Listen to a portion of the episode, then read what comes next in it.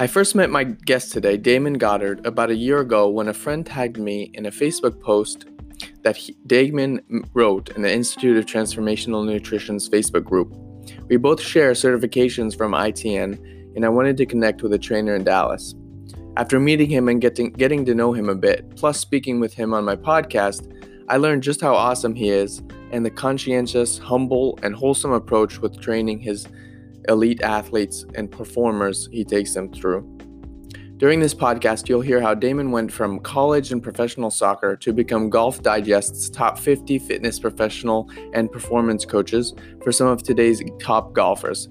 He has over 20 years of experience in the fitness industry and has worked with many golf, basketball, soccer, hockey, and hockey professional athletes and everyday athletes as they bridge the gap from post rehabilitation to maximum sports performance. I really got a kick out of sharing this conversation with him because to me, performance in and out of the sport is foundational to success in life. I enjoyed listening to Damon break down how he assesses his athletes, creates the best program possible in order for them to feel better, reduce injury, and then pour in performance. And all of this in a stair stepping manner unique to each individual. You can check out more about Damon and his podcast, the Forever Forward podcast, as website GoddardSPN.com. Goddard is spelled G O D D A R D S P N.com. Or you can go to his Instagram page, Damon underscore Goddard, and he has a link to other sites, including his website. I really hope you enjoy this conversation. Now let's jump in to this conversation with Damon Goddard. So yeah, so it's been good. So I've actually been back in the grind, uh, you know, with uh, with the athletes. in person or over the mm-hmm. in, in person. person. Yep. So for about the last four weeks. So you know, we're getting, especially with my golf guys. All my basketball guys got, you know, shipped back to the states, and you know, some of them were here. So the European guys, yeah. And then, uh, yes, and, and then you know my PGA guys, um, they actually start back. Let's see, next week. So I mean, we had it was kind of nice, man. We actually had like a three month off season, which yeah. we never have, right? So it uh, it was good. So yeah, so uh, they're prepped and ready, and uh, hopefully, I mean, geez, man, we put in some hard work. I, I wore their asses out. it was good, man. It was really good. So, but uh, no, it's been it's been fun, man. I, I, you know, it's kind of like this. I'm sure you've you've been very introspective over the last you know couple weeks, especially. But you know, it, it's kind of a cool self discovery time. So you know, kind of figuring out what that next step is. You know? Agreed. Yeah. It's like you you talk to somebody like either on podcasting or just calling a different friend, and they're like, "What have you been up to?" And it's like a little it's like sometimes a little bit of pressure something comes up it's like what have i been up to? And then it's like well a lot of inner introspective kind of stuff. Yeah a lot of work actually. Yeah. It is interesting and, you know the pressure to feel like i think people get very uncomfortable uh, with downtime you know? And uh you know and it's time that that you have to actually spend time with yourself and uh yeah and people are really uncomfortable with that you know? It reminds me of one of my uh, favorite quotes. I don't i don't remember it exactly but it's like um, all problems stem from man's inability to sit alone with himself. Mm-hmm. yeah. No it's a hundred percent accurate. Yeah. Because the moment you have to sit there and look in the mirror hold yourself ac- accountable to some things and you're like oh crap. I don't want to be accountable to myself. So so yeah. So now that's a little snippet. And then uh yeah, it's been a been a year. Um, no, I had a, an emergency surgery in November on Thanksgiving uh, Day, actually. So technically speaking, I'm not supposed to be here um, looking at you. Uh, I had a little brush with death. And uh, and so I actually ended up getting about 10 inches of my large intestine taken wow. out um, and so luckily, you know, the doctors were swift and, uh, you know, they caught it before I was in full blown uh, sepsis. And, uh, yeah, that was, that was, that was pretty ugly. It was really quick, really furious. And then, you know, surgery and then, um, had that. And then, I'm sorry to hear that, but how are you feeling? How was the recovery? And uh, the recovery sucked. Um, yeah, so I mean it was brutal. I mean I have a foot long scar in my uh, abdomen, and you know I had to wear, uh, or I still still do. Uh, they put me on an ostomy bag um, for you know technically it was supposed to be three months, and I was going to get the surgery in March, um, but then that's when all the Corona stuff hit, and uh, so they pushed all the elective surgeries out of the way. But the next surgery for what they call the takedown is, uh, I mean, you know, my doc said, "Hey, this is going to be more brutal than you know the recovery from the first surgery." I was like, "Oh, great." She was like, "So you got probably you know try to find yourself about five weeks to recover." And I was like, "Geez, I don't, I don't have five weeks, man." But I'm gonna do it in December. But it, honestly, it's been, um, you know, I mean, you you can reframe stuff. I can re- reframe things really quick, and uh, you know, I was like, all right, well, it's really weird that I'm shitting on my stomach, you know, and having to wear a you know ostomy bag, but I can think of it weird or i can kind of make it more of an experiment and, yeah. and kind of um, build a little bit more empathy with you know people that you know have to live with um, yeah. you know ailments for the rest of their lives. Luckily, I have a you know light at the end of the tunnel, um, so it's it's been really kind of eye opening for sure. Mm-hmm. Um, but it's uh, you know it's been fun. I'm actually full strength now. I mean, it's when full systems go, and you know pissing all my athletes off and you know getting in the grind with them and it's, it's, it's been it's, it's been fun. A little bit about your own uh, performance and healing kind of routine. What kind of stuff what kind of gadgets tools you know exercise routines nutrition all yeah. of the the gamut of stuff that goes into performance that you you do with yourself that helps with speedy recovery.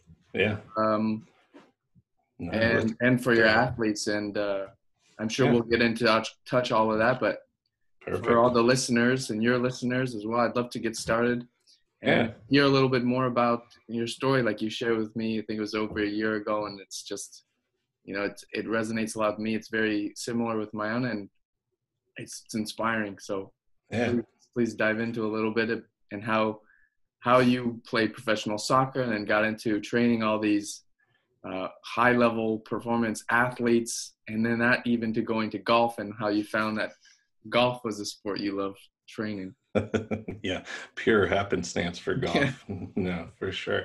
No, love to love to dive deep on all of that. Interesting. Um, yeah, with a little bit of background, you know, for for me, um, you know, I was an athlete growing up, and all through.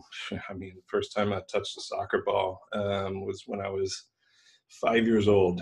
Um, now, ironically, my entire family um, is into football, uh, the American football. Uh, my father was a football coach. My, he was, you know, played in college. My brother was a football player. He played in college. I mean, they were all amazing athletes in football. So I grew up with American football, but I chose to to, to kind of go down the avenue of playing soccer, and I, I just fell in love with it. it, it it's one of those sports where um, it's so it's so dancey and sing-songy to me you know and and i just fell in love with it. And you know luckily I, I thrived in it. And you know i played all the other sports. I played football soccer track you know all this other stuff. But um but i, I definitely you know went you know gravitated towards the soccer side. So you know i got to you know high school. And what's really interesting is and when i was 16 years old um, I had uh, an injury in the left knee. So I, you know, tore my ACL, my MCL, my medial meniscus. It was a really gnarly injury. Um, and, and, so at the time, the doctors were saying, hey, um, you know, it's going to be a really tough recovery, and you, you might want to adjust some of your goals um, from a soccer standpoint. You know, at that time, one obviously want to play, you know, collegiate and you know, just take it as far as I could. And so it was really interesting to have to readjust my identity, right? I identified as an athlete my entire life. Um, and now it was a time, you know, especially as a teenager, your formative years is like, man, I, I need to shift who I am and in my mind, who I think I represent two people. Um, and so I'm very thankful for the injury you know, luckily I was able to be, you know, rehab really well. Um, but that also catalyzed during that, that, you know, moments always change your future decisions, right? So when I was doing the rehab, I was super intrigued with everything. I was like, wait a minute. So I, you know, I can come back from, from this massive injury and potentially, you know, go all the way to playing full performance again. And so the, the, entire progression uh, enamored me and I fell in love with it. And so early on, when I was 16 years old, I knew exactly what I wanted to do. I wanted to get into either, you know, the medical side or the therapy side or, um, you know, sports performance was still a little new out there. Um, but I fell in love with it early on. And so 16 years old, I shifted gears and I knew exactly what I wanted to do in, in college in terms of studying and uh, and all of my advanced studies. So you know, luckily rehab went really well. You know, was able to to play collegiately and um, thrived in college um, and and had amazing team, amazing teammates, and amazing experience. Um, and then you know the body started kind of going hey let me remind you a little bit that uh, eh, you know we've, we've worn down. Uh, i wish i would have had one of me when i was actually in high school and college uh, to kind of enhance the performance side uh, because then you know back in you know my day it was uh, it was just run run run and you know just you know puke and bleed and that's a that's a good workout right? So there wasn't a lot of intelligence that went into our training um, however, you know, was able to play a little bit of a, you know, a little bit professional and, you know, nothing sexy whatsoever. Um, but I, I vividly remember one of my very first professional games man, I could tell you the way the grass smelt, the way the temperature was, the way the wind was blowing. I can, you know, but then all of a sudden I look across the field and I look who I'm going to be marking, you know, for the game, and this, you know, super tall guy, and I mean, he had speed like nobody's business, and and I was just so like captivated by the moment. And then, you know, the, the ball, you know, ball had just whizzed past me. This guy whizzed past me, and then all of a sudden I was like, oh my gosh, I need to wake up, and. uh and it was a big wake up call at that point because it, it, was like, okay, these guys are, um, you know, light years ahead of me in terms of the, the speed of the game standpoint. Yeah. So, but at that point, you know, I finished playing, you know, college, and and I knew uh, I had focused put a lot of my you know biology and exercise physiology, and I, I placed a lot of focus on that. And I said, okay, you know, shoot, I've got to find a real job now. Um, and so I actually uh, transferred to to Dallas, and then that's when I, I, taught for a year. So I taught you know biology. I taught uh, college prep anatomy and physiology. And what's funny is, once again, moments can teach you uh, some things in the future. And so all of a sudden, I fell in love with teaching. And so I was like, okay, wait a minute. This is, you know, meeting both my worlds really well because I, I was doing a lot of speaking, you know, through you know the religious side and things like that. We can touch on that a little bit later on. But um, you know, so it was interesting. Is I learned to teach and teach effectively, uh, but at the same time, I could marry the two of having a platform to teach, but also a platform to teach what I really uh, fell in love with. And then I had the opportunity. Um, you know, I obviously didn't like the paycheck uh, that I was getting, uh, you know, teaching. And so I was like, there's got to be something in that sports performance world where I can really dive into sports performance and really, you know, work with athletes because I love athletes. I've been surrounded by athletes yeah. my entire life. I, I am an athlete, right? And uh, so I, I had three months of still getting a paycheck, measly, mind you, but I was still getting a paycheck from the teaching. And I said, you know, I am going to open up my my own uh, sports performance company, um, and if I can't do it within three months of supplementing what I was getting from a teaching standpoint, then I'll just do something as a fallback. I'll go bartend or you know go sell you know yellow pages or whatever. But I gave myself a three month window uh, to get into the sports performance world, and this was you know twenty something years ago and uh, and sure enough, within the first two months, uh, it was you know popping, and, and I was having fun, and and fell in love with uh, being able to work with the athletes from the performance side, and now the evolution of working with you know a lot of the top professional athletes. You know, I've, I've had great opportunities to work with NFL, NBA, you know, a lot of hockey guys. A lot of um, now I work with a lot of golfers, uh, ironically, and so I still remember this was about 17 years ago had the first uh, you know golfer come in and and I kind of had to shake my head a little bit and go, wait a minute, you guys, you know, don't you're not, you're not an athlete. Wait a minute. But then, but then, um, you know, when I really dove headfirst into understanding the mechanic, biomechanics, and everything that went into the golf game, I, I actually saw an opportunity to insert, you know, what I was doing with a lot of these athletes into their game as well and to enhance their performance because at that time there wasn't a lot of conditioning going on for golf, you know, especially at the professional level. But then all of a sudden, you know, I call it the tiger effect. We saw this this athlete who just looked like a linebacker, but he was winning every single tournament.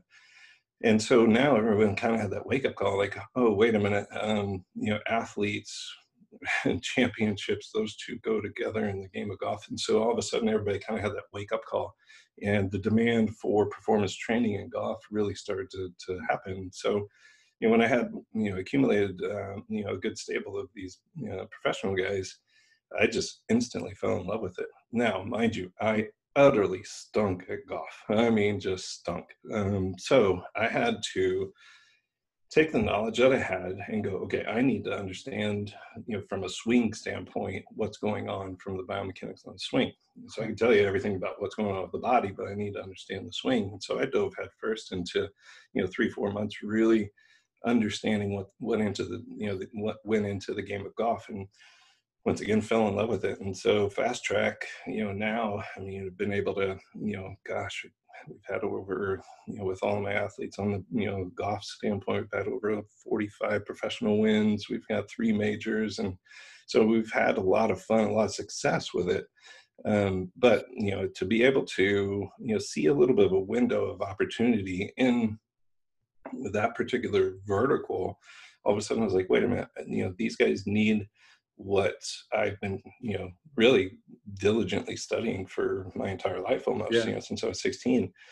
And uh, and so I still work with uh, you know uh, some of the other athletes. Still work with a lot of basketball. Still work with some baseball. But um, but mainly my focus right now is, is the golf side. And uh, and so you know building a team around that's been really fun. Um, with you know drawing in the functional med docs, drawing in you know chiropractics and different therapists of that nature um, you know, the swing coaches. And so what's really neat as an individual on the PGA or any kind of, you know, LPGA is they're individual athletes. So they're their own team. And so they have to surround themselves with, you know, the experts. And so, you know, they, it's, it's a real, um, you know, kind of small microcosm of them surrounding themselves with the best of the best to enhance their performance. And so that's why I love it is every time they have to step out onto the course, you know all the work that everybody's put in well it's on the it's on the individual athlete now. And uh, you know i can't influence what's going on during play but i sure can influence everything before and after in order for them to really execute an amazing performance that day. So to me that's a blast. And um, you know there's a lot of pressure when it comes to that and, you know, a lot of people say, well, it must be real easy to work with professional athletes because they're professional athletes. In my mind, I'm like, wait a minute, you, you, you know, I can see amazing changes with an amateur athlete, but when it starts to come to the professional standpoint, it's very difficult to elicit even you know two percent more performance out of a of a professional athlete, right? Mm-hmm. And so then all of a sudden, you know, you've got to put a lot of thought process on your conditioning and all your progressions and how you're recovering, how the nutrition, how the sleep, how the you know everything comes into play to elicit as much performance out of this athlete. That's awesome. Thanks for sharing. I want to dive a lot into like the performance and the assessment that goes into it and how you assess the athletes. But first, I'm curious. Uh, when you were 16, what about the sports um, performance and uh, recovery intrigued you so much at that age? Because the understanding we have, and I'm sure your own uh, assessment and enhancing performance for your athletes has, you know, changed dramatically. Yeah, no, it, you know what I've found is it was it's been a stark contrast to when I was 16 to obviously what I do now. You know what was out there when I was 16. I mean, you know, not to you know throw any programs or anything under the bus, but it was just let me see if how big, how fast, and how strong I can get these athletes, right? With no regard to how can I actually prevent injury, right? And so you know, really now we've seen the paradigm shift. You know, if I'm inverting an entire pyramid, you know, the very small piece of that pyramid, the top of the pyramid, is is all the you know speed, strength, you know, all that yeah, power. Yeah. Everything that's under you know that is you know how can i maintain mobility? How can i maintain stability? How can i you know do all of my functional work? How can i actually you know build a basis for performance in order to then enhance my speed strength power so back then when i was 16 i mean it was goodness gracious i go back and i mean for fun i would do bench press contests right you know, I was 16 years old. I was, you know, bench pressing like 315. I mean, it was ridiculous, right? um, I mean, it was just absolutely absurd uh, how how strong I was. I mean, goodness, I, golly, what was I squatting? I mean, you know, was, this was pretty sad. Bros don't let bros skip leg day, but I was squatting like something like 450. I mean, I was really yeah. like, you know, we were really getting after it in the gym or in the weight room but there was no preventative piece to it. No, you know, you didn't do anything that we do now. I mean, my goodness, when we're going into an assessment now, I mean, gosh, I'm looking at you know movement efficiency patterns. I'm taking them through a series of movements and letting the the body tell me the story of what's going on with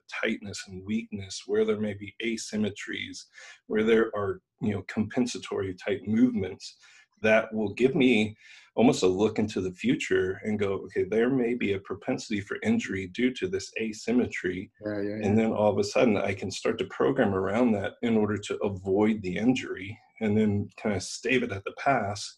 Once we've improved movement efficiency, then we can pour in the components of speed, power, strength, all of that stuff, right?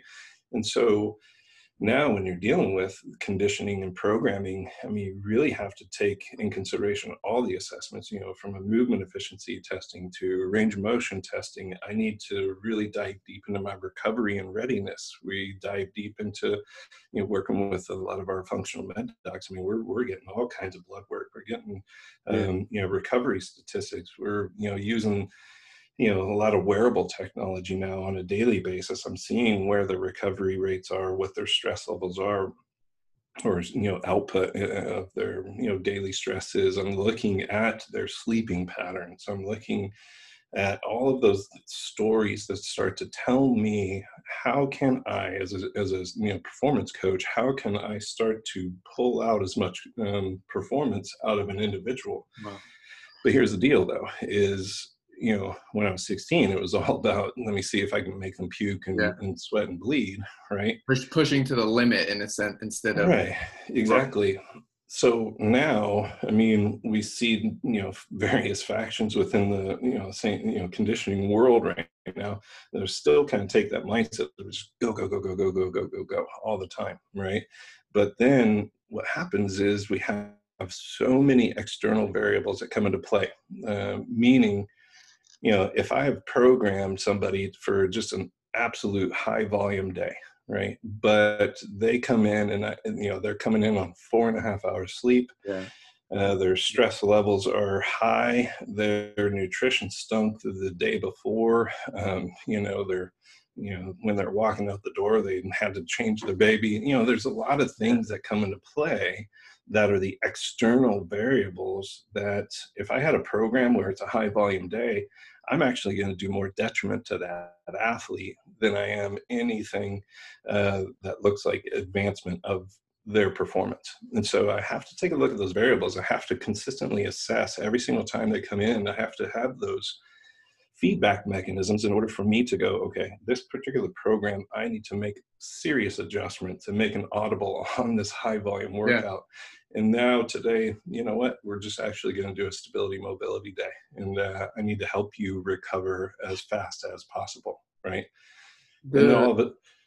Well, you know, what's really interesting is to me, you know, when we take a look at you know calling audibles on some of these programs, then all of a sudden, what we did from a regression standpoint, I actually advanced them further yeah. rather than taking four steps back, right? And so now we just kind of stood still and then we still took two steps forward because now they're more, more mobile, more stable.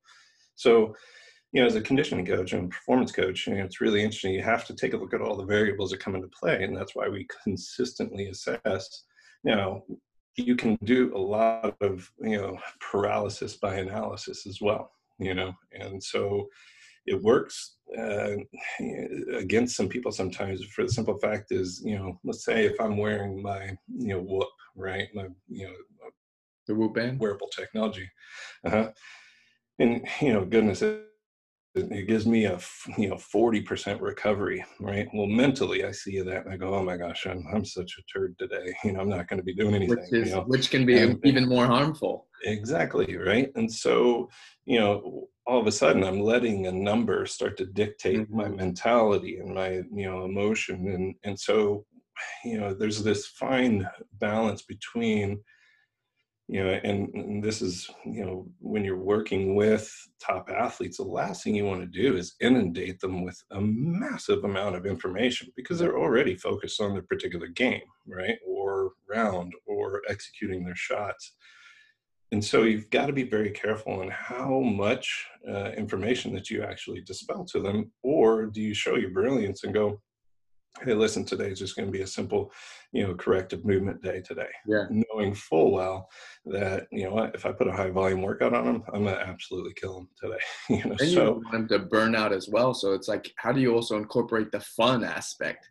Oh, 100%. Yeah. And I think that's lost uh, a lot in our, you know, just day to day programming. You know, one of the things that I absolutely have loved seeing uh, you know, through this entire, you know, break that everyone has had to have through uh, COVID is people are actually um, identifying, you know, fitness. There's a correlation. Fitness. I'm going to feel well. Mm-hmm. I see families walking. I see, you know, the, the activity level and individuals have really started to increase. Yeah. But what I've really enjoyed seeing is people are identifying what they enjoy doing. And if you enjoy doing what you do, I don't care if it's goat yoga or whatever, right? If you enjoy doing it, you're going to do it consistently for the simple fact you're going to show up every single day, right? And so, the, yeah. and so, and it'll release even greater kind of returns. Oh, 100%. Released and, yeah, I mean, think about you know just the endorphin response from just showing up to something you enjoy, right? You know, and, and so you know, when I go to a you know goat yoga or something, and I I enjoy. You've actually done that, Damon. yeah, I, have done it once. and the moment I got pooped on, I was like, I'm out. Um, but uh, but it's funny is so I didn't show up the next time. But um, but you know the workouts that you do, I mean, you simply gotta enjoy doing them. Now, once again, it's that great line. It's like, do I enjoy it because it's easy, or do I enjoy it because I know it brings me emotional and mental income, right? And so, nice split of the hair right there. Yeah, it, it's interesting, you know. So and so, I don't care if it's easy. I mean, one of the best exercises we can do is simply just go out for a walk right? And so the moves of the body, we're getting multi-directional type movements, we're bipedal move. I mean, everything's moving. There's emotional income being, you know, coming on, and you know, one of the most amazing exercises is simply going for a walk. Um, you know, if that's your one thing that you do, keep doing it because what's going to happen is it's going to start to have a compounding effect, right? And so once that compounding effect starts happening, you start to feel better when you go walking. You start to you know once you you, know kind of get into you know the emotional income of just simply going for a walk what happens is now you're starting to make better decisions nutritionally you're starting to make better decisions um gosh with maybe your spouse you know you, you come back after a walk and now you're refreshed now you're revived. And so what it does is it, movement is it becomes medicine and whatever that medicine may be, just keep moving for the simple fact it's going to start to elicit a very amazing cascade effect of, you know, how we feel and the decisions that we make. Nice. We'll break down. Uh, wh- where did you think? Where do you think the um, the real kind of change in awareness came with the assessing all these different variables and also re requalifying them as variables? Because even short amount of time ago when I was in college and high school, you know, those different things we're calling variables now were quote unquote excuses. you know, yeah. and it's and then you I mean you you mentioned a great point where it's like how do you split that that hair or find that balance Yeah, yeah, no So kidding. it's like you really have to create also a a a great relationship with the with your athletes or with the other person, which in no case is a bad thing at all. No, I mean, listen, we're we're in a relationship business first and Yeah. foremost. I mean, first thing you have to do is is um, you know embody trust with your athlete. I mean, and really even just the avid, you know, I call everyone athletes. So, you know, even the mom of three that walks into a private studio. I mean, listen, as a, as a conditioning coach or a personal trainer or you know whatever your title is, you've got to understand that there's a massive amount of humility that comes into play when that individual walks through your door and says, I need your help. Please help me. Right. And then there's this amazing exchange that starts to happen when someone has the humility enough. And it, I mean, man, it, it, you know, to make that decision, say, I need to hire somebody to help me move Yeah. right. Yeah, that's that's a massive amount of humility. And so i have to respect that. And then all of a sudden now i, I have to take ownership on the direction that they, that we take them right? And so it's really interesting to, when you when you say that it's like how do we draw the fine line between um, excuses and numbers right? And so my thing is listen any kind of variable that i can actually track and have quantifiable measurements to. And so through through our assessments even like movement efficiency or range of motion or you know you know once again the wearable technologies where i can you know monitor sleep patterns stress patterns all that all those are quantifiable numbers that i can't refute right? Those are those are real right? And so now the reality of things you know i can't argue with right? So when a you know when a client comes in and says you know back in the day oh man i feel terrible. Well what does that mean right? And so now with all the technology that we have i can actually see that right? And see that they're feeling terrible. They slept for three and a half hours. They had maybe 40 minutes of rem sleep and they had zero recovery that night right? But now the escalation of technology, the escalation of knowledge that has happened, man, over the last, I would say, 10 years alone has been unbelievable. Um, and so, you know, when you're getting into the science of performance, um, I would really say technology is coming to play big time. When you have an athlete come in and say, you know, I just feel like dog poo right? And I go, well, you know what? Your numbers show yes, you look and feel like dog poo. Okay. Or someone comes in and goes, I really don't want to do this today. And I go, um, well, let's take a look at your recovery numbers and your sleep. Oh, wait a minute. You're at a 92% recovery. Um, it's go time. And we need to elicit as much uh, out of this day as possible. Right. Yeah. And so all of a sudden, we mitigate the excuse thing, right? And we mitigate, um, you know, them kind of having that parachute moment, going, "I just don't want to do this." I go, "Yeah, I understand you don't, you know, feel like you need to do it, but physically, everything's showing me that we have to do it in order to elicit as much performance, right? It's a little bit different, from, you know, when you're obviously getting paid millions of dollars to to you know play a sport, but for you know even like me, I mean, listen, man, I'm a single dad of two uh, you know grind all the time with all these athletes and i mean goodness I, there's there's a lot of external variables that can come into play in terms in terms of excuses. And trust me i try to find every single excuse possible to avoid um, you know really having to get a, a, a big grind of a workout. But every single time when i start to make the decision and go you know what? Today i need to move in order to just feel better. But then i have to also attach it to why am i doing what am i what i'm doing? Right? And so as a father of two i mean listen dude i'm not a young dude at all you know? I'm i got one week away from turning 45 and Congratulations. thank you yeah. Um It is young with how how our technology is going these days. oh man I'm, I'm trying to reverse that as much as possible. But here, here's the thing, man, is like, you know, I take a look at all those external variables. I go, man, I'm old and, I, uh, you know, or heck, I'm not even old. I feel like I'm freaking 25 years old. I love it. Um, but uh, what's funny is there's a lot of excuses that I can make. But when I attach it to a why, right? And so I, you know, I'll I'll peel a little bit of the onion back.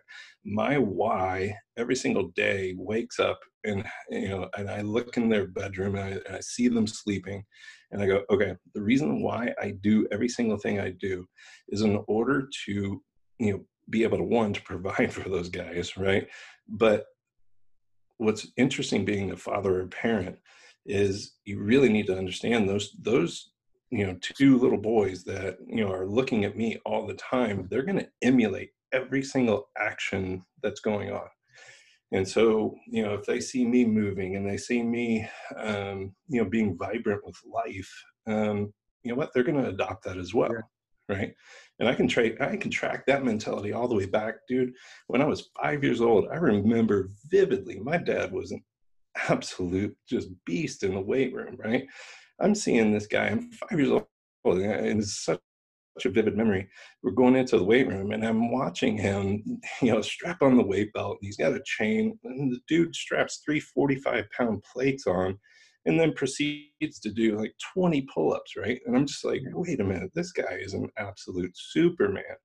So what that was though is it's a seed that was planted in a yeah. very young brain and goes, man, I can see my dad doing really kind of superhuman things and no wonder i'm doing you know the business that i'm doing now yeah. because the seed was planted real early on right and so awesome. i mean these kids are sponges and so when i say my why you know my why is i know that i have two little dudes watching every single thing i do watching you know listening to every single thing i say um, you know and so my words just don't you know mean anything. Now it's my actions right? And you start talking about motivation my goodness motivation to me is not just this feeling. Motivation to me is action and so now if i have if i can you know instill some things into my children all of a sudden to me that, that was a job well done that's my why right yeah and I mean, goodness, I mean, you know, we can even start talking about, you know, some topical, you know, things going on, you know, socially right now. I mean, it's a culture over anything is, yeah. you know, it starts at the home, right? And so anything that I want to start to elicit, and if I want to make a change, I've got to start making a change within my own heart first, and then, um, you know, that my kids will follow suit with that, you know, and, and so, it it's really a big onus to me to just go okay my why i very much understand. I want to be vibrant for my kids. And selfishly i don't want my kids to beat me in a race. I don't want them to beat me in a game. I'm too competitive right? Yeah so when i'm 60 years old and all of a sudden you know my two little boys want you know take me on a basketball court. You know what? I'm i'm gonna not let them beat me. I, I want to try to perform as much yeah. as possible right? I want to have fun with them. Yeah. And uh and that's you know to me having fun with my kids is really that uh, that why and and why i move and just grind every single day is to just be able to have fun with my kids. I love being a dad. Dad you know being a dad is one of the greatest gigs ever. Um, but you know if i can't physically do things with them, then all of a sudden I go, man, this isn't real fun, you know? And so, you know, just a very few months ago, there was two months where, man, I couldn't, you know, I had emergency surgery you know, back in November. And there was two months where, I, man, I couldn't play with them. I, you know, even them hugging me hurt, and you know, the recovery absolutely stunk. Um, and it was a great reminder to me that uh, that my why is I need to be able to be very functional for my kids because there's a lot of emotional income when I see them laughing and having fun and wrestling with their dad. Yeah. You know, so and even with athletes, you need to define their you know the the purpose behind why they're doing what they're doing, right? And so, you know, I think for most of my guys and gals that I work with is listen, they they want to build a legacy um, you know to be remembered on, on whatever sport that they're playing right? Um, that's their why but you know the day to the day to day things that they do from movement you know uh, sessions to being on the court or being on the course or being on the field you know those are just small little strokes that start to come into this beautiful portrait of the legacy that they're going to leave behind. And so you're you're using their platform of being a good athlete. Hopefully, you're you know really eliciting these individuals uh, in their sport to use that platform to make an impact that's much more broad than them just playing sport. They're making impact on Life. their foundation. They're you know they're they're in the community so to me you know if you're not moving well and that's why i love what i do is if i can elicit as much performance and and potentially win a championship potentially win a major all i all i know is i played a small part in their ability to do that. For them to be have the ability to make a broader impact on the community beyond them. That's awesome and it's the, the why the inspiration is definitely a, one of the largest if not the largest piece in it. So when you when a client when an athlete comes in and you're assessing them, and I love earlier you spoke about a little bit kind of like you're reading body language almost. You're assessing how they move, how they do these swings, the different functional movements. Uh, number one, I'm curious, did you learn a little bit about that uh, in in school when you were learning, or when you really dove into it yourself, and then over practice, you started noticing these little tweaks? And then second, can you dive into really the breakdown? So new client like myself comes in, new athlete, you know, where do you start? What are all the key elements that go into assessing it, assessing it? So that also somebody, yeah. you know, at home can begin to assess their own performance because you got to have some kind of baseline and then also know what you kind of what to want to envision. Yeah. Yeah. Oh man, we can have a eight-hour session off this one. This is um, so. To answer the first part of that, you know, it's really interesting. The um, collegiate uh, learning that I had, my undergraduate, um, having biology and exercise physiology on, it, it gave an amazing um, foundational knowledge. I could tell you where you know every single muscle in the body. I can tell you every articulation. I can tell you the insertion, origin, and I can do a kinesiological analysis on the Fosbury flop and write about an 85 page paper on the thing. Right. Here's the problem though: is I learned all that. I didn't know one iota on how to apply it and then make it a better Fosbury flop, right? Or the high jump, old school high jump, right?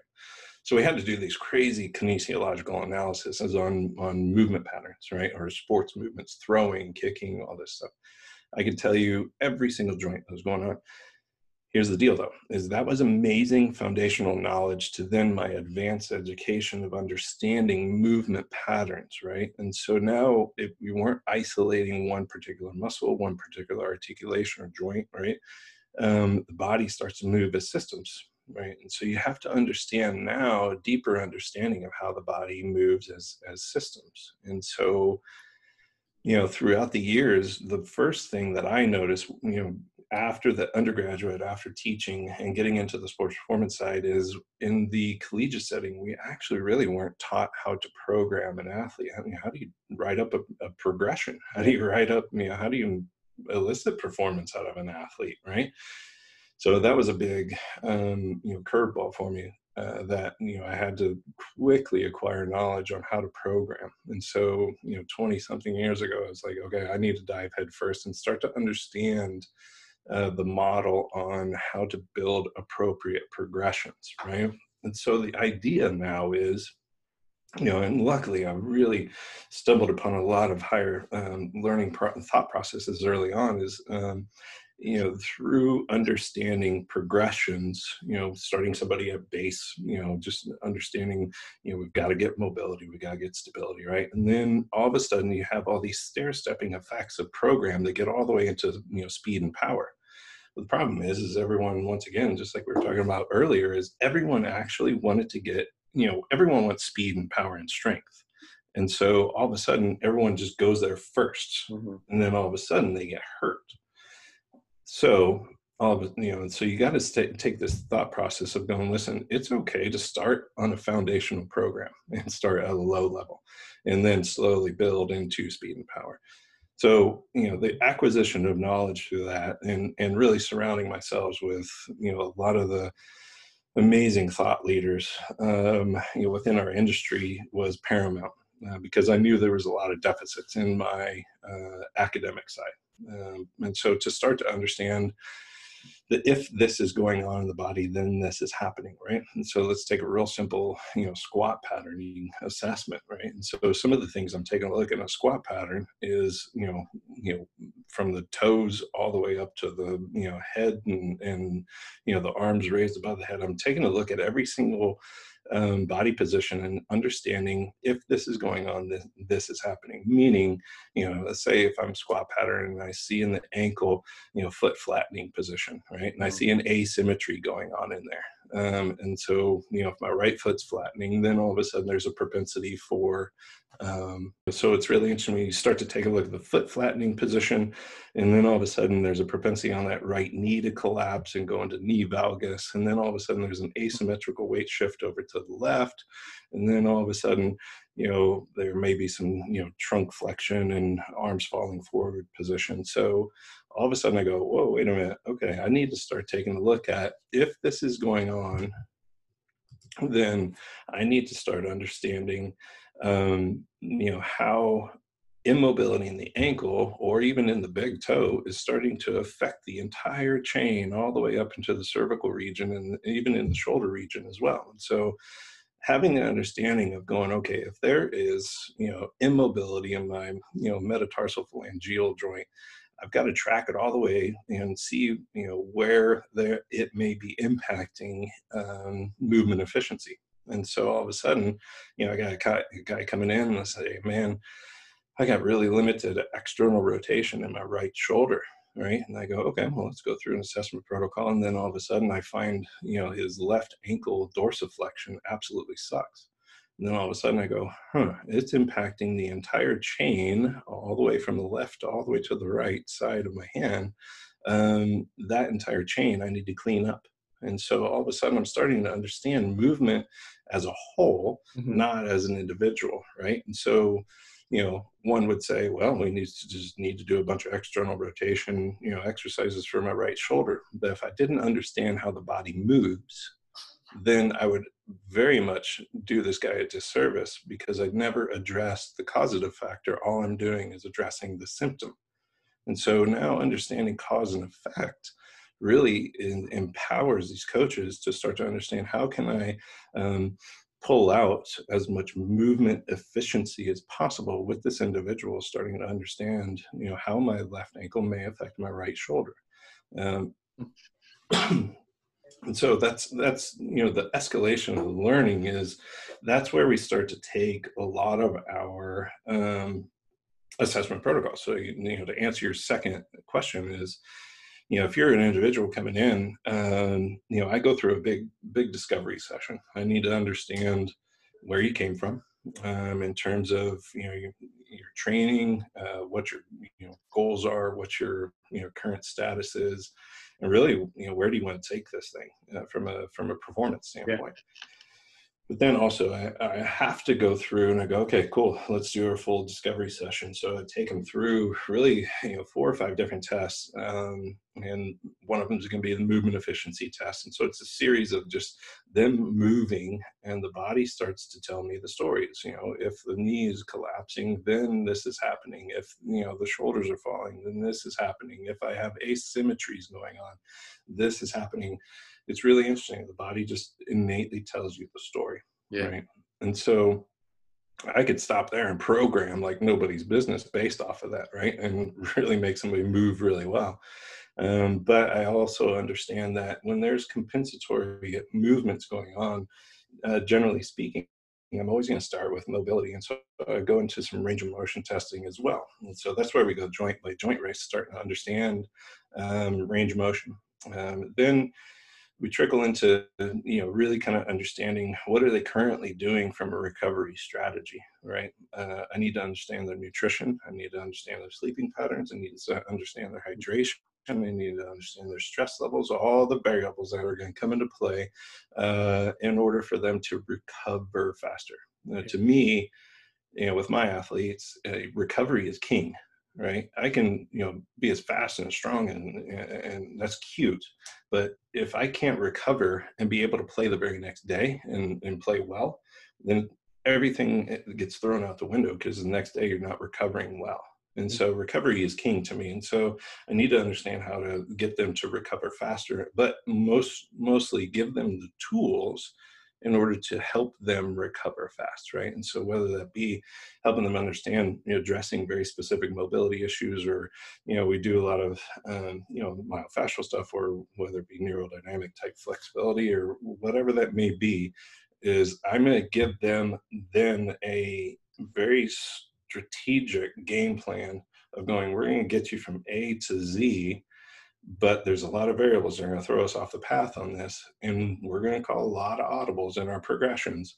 But I know just simply based off of this, those three tests, I know how to get them from A to Z. Now, then we go deeper levels and we do a lot of you know things with our like i said our, our functional medicine docs and we get into a lot of blood work and hormone profiles and uh, understanding cellular inflammation, how we can start to you know mitigate a lot of cellular inflammation via nutrition and, and hydration. So we go pretty deep in all that stuff. That sounds um, awesome. But you know, you know that's also the luxury of having a lot of um, you know maybe some disposable income to be able to do that. But if I just want to simply feel better, you know, going through a movement efficiency test and start to understanding how my body is moving is really, really powerful. And then you can really have an enlightened moment going, oh, okay, I didn't know that I was shifting over to my left when I'm going into a squat pattern. No wonder my right low back hurts all the time when I'm, you know. So starting to understand that all of a sudden it empowers the individual to go, okay, I, I can now have buy-in on what you're providing me because I understand that you can, as a coach, you can guide and direct me down the path um, that's going to lead me to feeling better right? And so that innately starts to build the the trust mechanism that is imperative between the coach and the athlete right? Once again everybody's an athlete. Um, and as the coach there's a massive amount of pressure on you because once again the vulnerability for that individual walk through your door the weight of them walking through your door and saying, I need your help, that's huge. And so I have to take that responsibility on very highly and then go, okay, I need to then be able to provide the best program possible for this individual in order for them to, um, you know, number one, feel better, reduce the risk of injury first then pour in the you know components of performance and and all the things that they want to pursue later but i've got to do it in a stair stepping manner and help them understand that you know every individual is different. I might not have these amazing results within two months. It might be two years man. But them having buy-in on understanding the process is imperative. And so whether it be a two month um, you know program or whether it be a two year program it's their strategy behind it and them understanding it is pretty it's longer lasting. It's longer lasting because then all of a sudden you know it's cute to have a bunch of championships with your athletes and everything but to me you know the funnest feedback that i get from you know my avid athletes is like hey listen dude you know i'm a 65 year old guy i've been in you know I haven't been able to move well. I haven't been able to finish an entire, you know, um, you know, round of golf without pain. And then their feedback comes back and they go, hey, listen, I just played 18 holes and I don't feel any pain whatsoever. As a matter of fact, I feel like I can go back and play another 18. To me, that's the equivalent of winning, you know, a Masters, right? That's huge feedback, right? Because then what happens is, as a coach, I need to understand I just poured something really cool into that person's psyche. all of a sudden, they're out of pain. They feel better. What's the trickle effect that starts to happen? Well, all of a sudden now they can play with their grandkids, right? They come back with a little bit of vibrancy back into you know their house, and you know maybe their spouse is their life continue. The whole life kind of improve. Yeah, That's a huge trickle effect, and I love it. I love so much about the performance in general. It's just like the you the, as we kind of conclude and summarize the like you were mentioning in your own story the whole disidentification of playing of being the athlete actually helped you learn the better ways to improve playing the sport mm-hmm. and and not being the the soccer player or the basketball player but that's a, a role or an activity that you engage in and then you can look at it as oh well then i can improve i can kind of change. Yeah. and i love the whole breakdown the assessment and it's inspiring and as i step into the role and i want to become an, my own performance coach like that it's it's really awesome. I'm curious a little bit as we obviously it, it, this next question i'm sure could be a whole nother subject of its own. Um, but a lot of it also uh, must be the mindset. So how do you assess somebody's mindset coming in? Uh, yeah. Uh, and their own beliefs, you know, about, hey, I don't really, they might not believe, you know, I'm 65 years old um, and I can play in eight, 18 um, holes of golf. So, so you, you showed that, like you explained with the, the performance, the movement, the nutrition, but also you got to like, um, how do you inst- how do you kind of program and assess the the mindset part as well? Yeah for sure. You know i wish there was a magic pill to say i can assess somebody you know from a mindset standpoint um you know right off the bat. Um you know there's not a magic pill to do that uh, but what happens is it's really interesting. Um, I can usually tell within the first couple sessions, um, you know, someone's willingness to make a change, right? Mm-hmm um, and, and, you know listen a lot of a lot of the individuals will give us a lot of lip service like yeah i want to you know lose 25 pounds and i go okay. Um, that's good. Uh, I, I understand that's a goal but as a coach i need to ask better questions mm-hmm. right? And so a lot of coaches will stop right there and go okay you want to lose 25 pounds. Cool i have the solution for you right? And you can write the cutest little nutrition program the cutest little program design um, but then you know you give it to them and then all of a sudden they're not compliant with it right? Once again let's circle back in our conversation. I need to ask better questions as a coach i need to unravel why do they need to lose 25 pounds? Why do they want to lose 25 pounds right? Yeah. um, you know and and much like if, you know if i have a professional athlete I, I want to be the best in my sport. I want to win you know four or five majors right well what does that mean to you? Um, because you're not identified by losing 25 pounds. You're not identified by winning one major. You're identified by the legacy that you leave behind. And mm. so as a coach i need to ask better questions of understanding what it actually means to that individual to then accomplish what they just told me right and then it's up to me to go is that you know realistic? Is it is it within the realm of reality for them to to do this? I can tell within the first you know like i said first two three four times that i'm with this individual if they're going to be compliant with the program. Because i can give them a, you know the best program that meets their unique and very specific needs but the the best time is when they're actually not with you right? Mm-hmm. and so are they going to actually do do the things that they are supposed to be doing um, on the off days that they're not with you? Because listen man they may come in for let's say two three times a week right?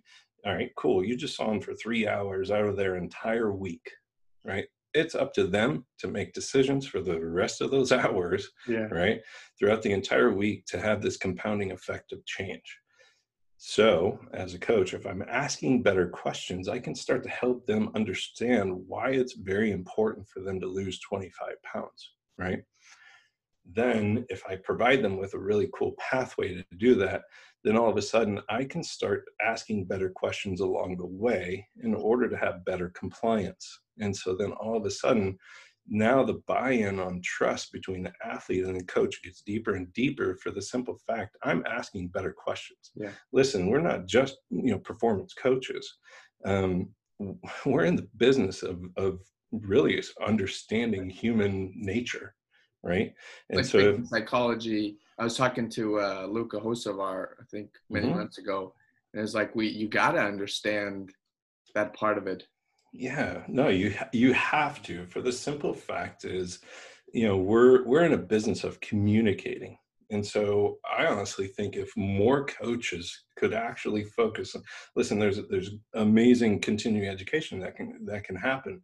But you know, if you actually spent about 40% to 50% of your time on on learning to be a better communicator with your athlete and client dude that's going to set you so far apart from any other strength coach because once again what happens in our industry unfortunately is is me you know me as the strength coach i you know most individuals will then try to impose my goal on that client because it makes me look good right? If I can make them lose 25 pounds, well, sure enough, I'm going to post that before and after picture on my Instagram and make me look good. If it's about you, you need to get out of the freaking business. For the simple fact is, if you're not doing it in order to elicit change out of people and really breathe life into people as a performance coach and a strength coach, personal trainer, if you don't lead with, and this is really something, you don't lead with love on that, it's all about you. And it's the you show and you know what? If it's the you show become an instagram you know fitness model. That's great. Do that. It won't last with the way the world works it's not going to last. Mm-mm. because you know there's a trickle effect of being able to breathe life into individuals. And so if you lead with lead with love on that and lead with compassion for the individual lead with better communications better questions that you can ask on these individual athletes and you know, clients coming in all of a sudden now that's going to start to separate you from the good to the great. And now you become a great coach rather than just a coach that clocks in eight hours a day doing training on you know people that you don't necessarily might not enjoy because you don't have buy-in yourself. You don't want to necessarily be there right? For the simple fact is you don't understand why they're there. So if you understand why they're there it makes you a better coach anyways. Well damon i know you got your own podcast coming up so thank you. It's it's always fun. It's I've been yaying and wowing a lot this whole podcast because it's so cool to break down, you know, how to improve one's performance. But we're not just talking about performance, you know, on the court or on the field. It like it really translates to every area, every aspect of your life from your relationships to your finances to your how you show up and work to everything. That's why I think that's what I'm so passionate about and can tell you're so passionate about. Uh, you know, yeah. And of course, putting it on the putting it into the the game, the the kind of the game being the language to express all that. It's so cool. Yeah. But uh, to finish up, can you can you tell us tell people where they can get in touch with you and if they want to look into how they can uh, yeah. train with you as well as uh, please share a few words about your podcast that you started. yeah, it. for sure. No, for sure. Yeah, no, you know, I love uh, using the old Instagram. And so just real simple, you know, Damon underscore Goddard, uh, or just pull up Damon Goddard uh, on Insta, or you can go to the website. It's goddardspn.com. Um, yeah, I would love to, you know, have the listeners uh, go check out the podcast that we have. It's called Forever Forward. Um, and really, the platform behind that is is allowing a platform for individuals to really um, breathe life uh, into the listeners and the you know people watching you know the actual videos of of understanding how do I just simply keep moving forward. You know, I, I, we really get inhibited by thresholds in our mind where it really just you know we think we need to jump you know 15 steps ahead whereas if we just simply took one step past the threshold, we start to increase our capacity, we start to increase our power to do bigger things. And it just simply takes one step. And so having the forward, you know, forever forward mindset, even the deepest of valleys, if I can just keep one step forward, yeah. uh, then all of a sudden, you know, I'm making progress. And so it's a really uh, neat cast of individuals. We got all kinds of Olympic athletes. We've got uh, different coaches. We've got uh, man, people just making big impacts, and so it's it's a lot of fun. And uh, and once again, I, I appreciate you know you doing what you're doing, man. I, I, think you know just by simply people listening to this, you have the ability to make a bigger impact on individuals, and so using your platform really well. And I appreciate the time uh, that you spent with me. So very grateful. Well, thank you, and and thank you. I'm sure of on account for all the athletes and people that you're inspiring you know sometimes those valleys those deep valleys that you mentioned can be unconscious in a sense. We're not we're not even aware that we are hindering our own performance. So being being able to have somebody like yourself and all the other different coaches and leaders in this industry it's it's awesome. Yeah so i appreciate it bud. Good luck and enjoy your own income or upcoming podcast I appreciate it, man. Everybody. Take care. You too, man. Here are a few practical applications. Number one, how do you identify yourself? If you play a sport, do you identify with being that player? How does it feel to shift from being the athlete to playing that sport and having the athlete as a role you can play? Take note and observe how the shift in mindset and perception makes you feel. Perhaps it makes you feel more empowered or powerful.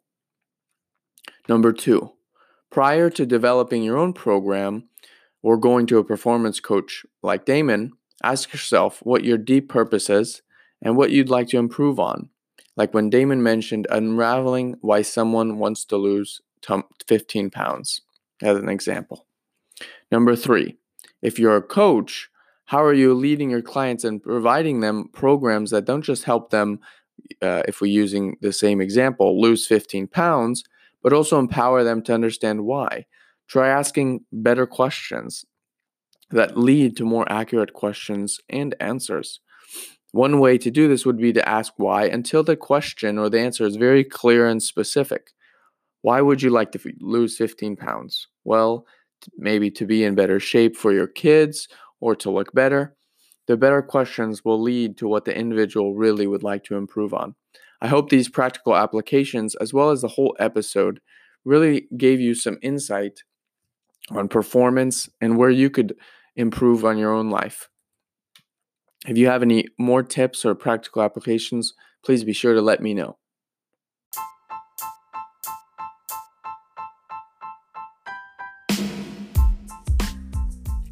Thank you very much for tuning in and listening. I hope this episode brought you some really great value. If you enjoyed any of these episodes or would like to hear more, please leave me a review on Apple or Anchor Podcast. I'm always looking out for topics to learn and talk about, gifts to share, and value to bring to us all.